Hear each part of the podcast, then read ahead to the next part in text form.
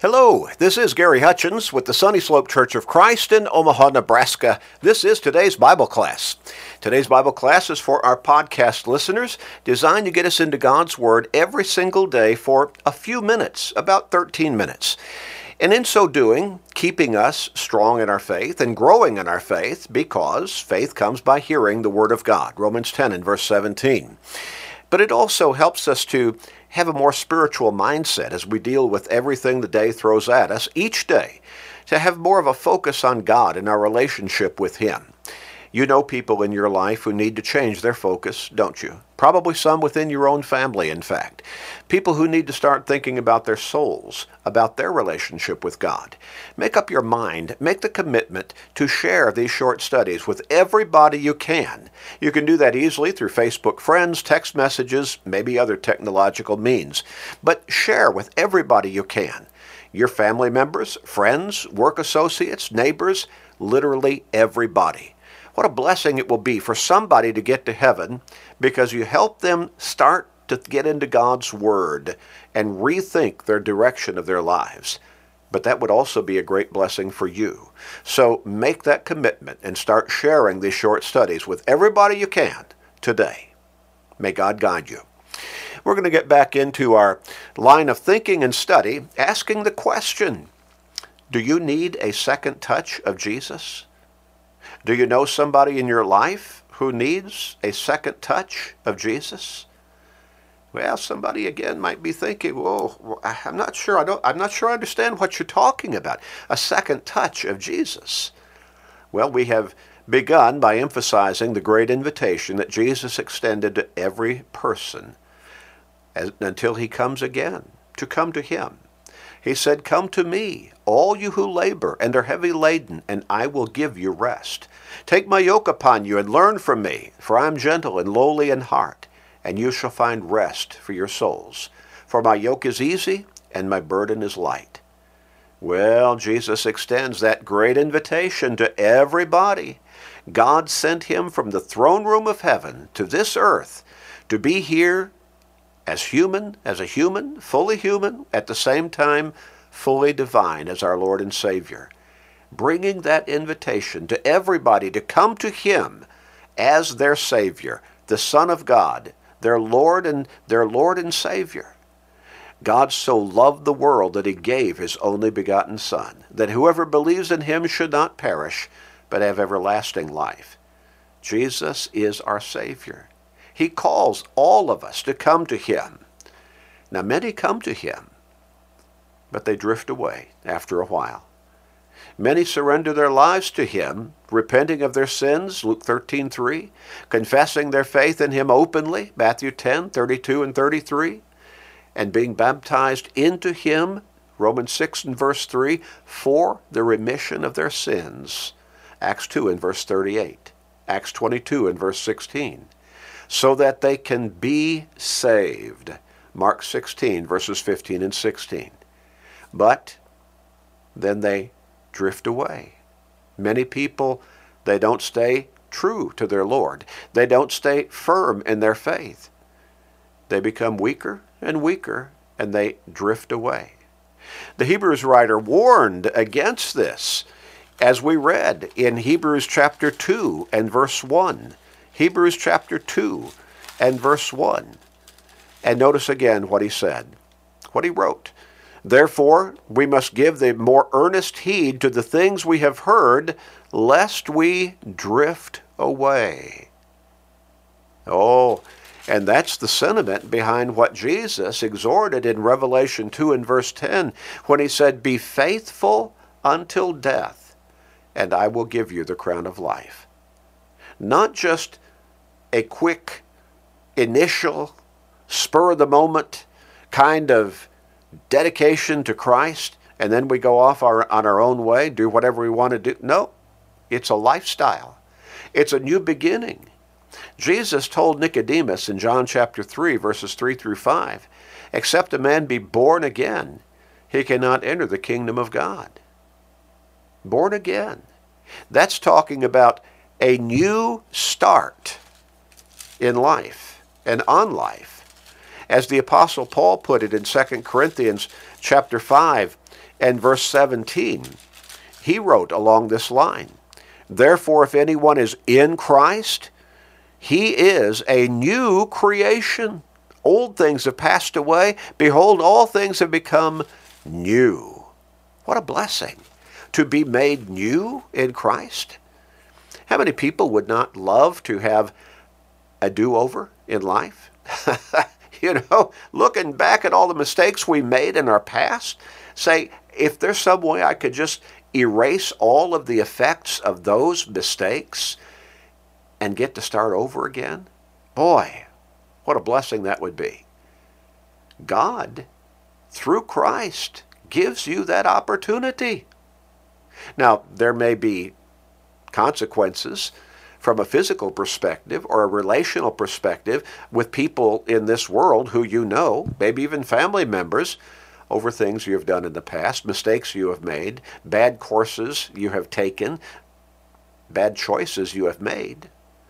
But God gives you the opportunity to be forgiven of all of your sins and be made new spiritually and be and have the opportunity to walk a new life down a new pathway.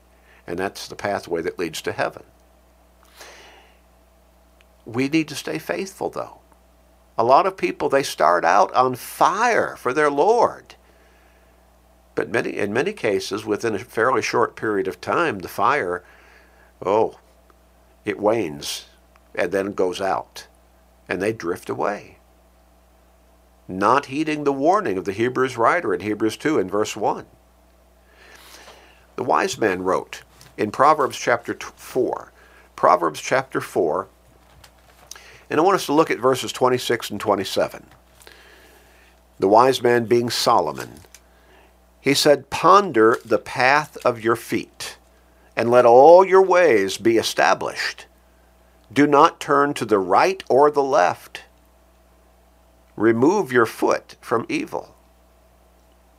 Well, we talked about how the Apostle Peter described the devil as a roaring lion walking about seeking whom he may devour 1 peter chapter 5 the wise man here he gives basically the same warning about how we live our lives making sure we're staying on course.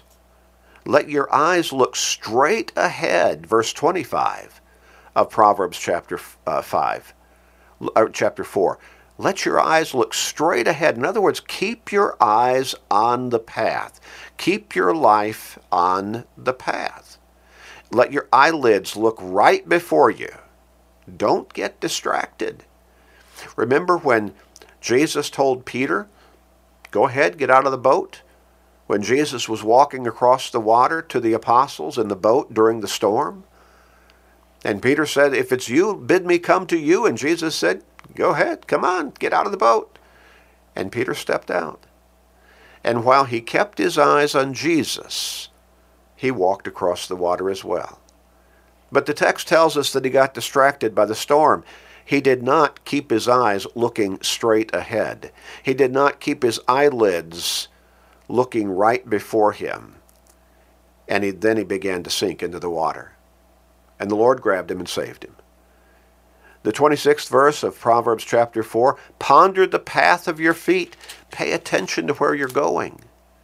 Remember what we read in, in uh, Colossians chapter or, or Ephesians chapter 5 and verse 15, where the Apostle Paul said to walk circumspectly, paying serious, ongoing attention to where you're going, how you're going, how you're living your life, what that path is going to lead you to before you ever take the next step.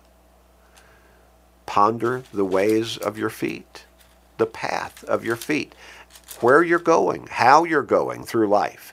Let all your ways be established, the wise man goes on and says. Do not turn to the right or the left. Remove your foot from evil. Don't get sucked in to the devil's trap. Don't let him have his way with you. Don't let him deceive you, as he did Eve in the garden. and then through Eve, Adam. Remember what Jesus said again in Revelation 2 and verse 10 Be faithful until death, and I will give you the crown of life.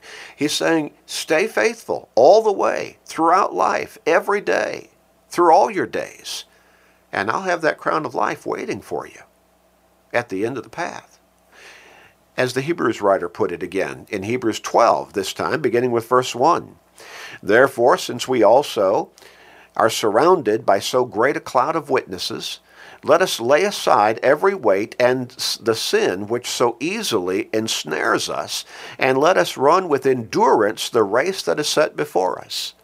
Okay? The devil's throwing all kinds of temptations at us to sin.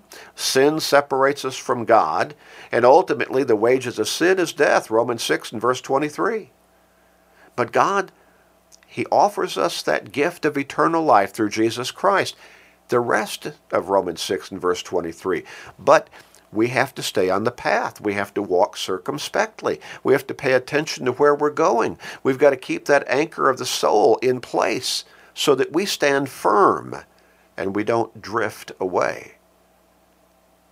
We need to lay aside every weight that's hindering us from faithful living from faithfully following Christ and walking the Christian walk.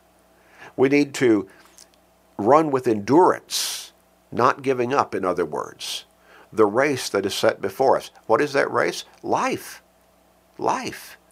And then verse 2 of Hebrews chapter 12 looking unto Jesus, the author and finisher of our faith who for the joy that was set before him endured the cross, despising the shame, and has sat down at the right hand of the throne of God. We need to keep our eyes on Jesus as we stay on that path. And keeping our eyes on Jesus will help us and ensure us of staying on that path. Let's pray together. Father, help us to stay true to you, to stay faithful to our Lord and Savior, to stay on the path of righteousness, godliness, to live the Christian life effectively and faithfully, Father, we pray. Help people to see their need to come to you through Jesus. And those who have done that but drifted away, help them, guide them to come back to Jesus, we pray. Please, Father, Please forgive us. We pray in Jesus' name. Amen.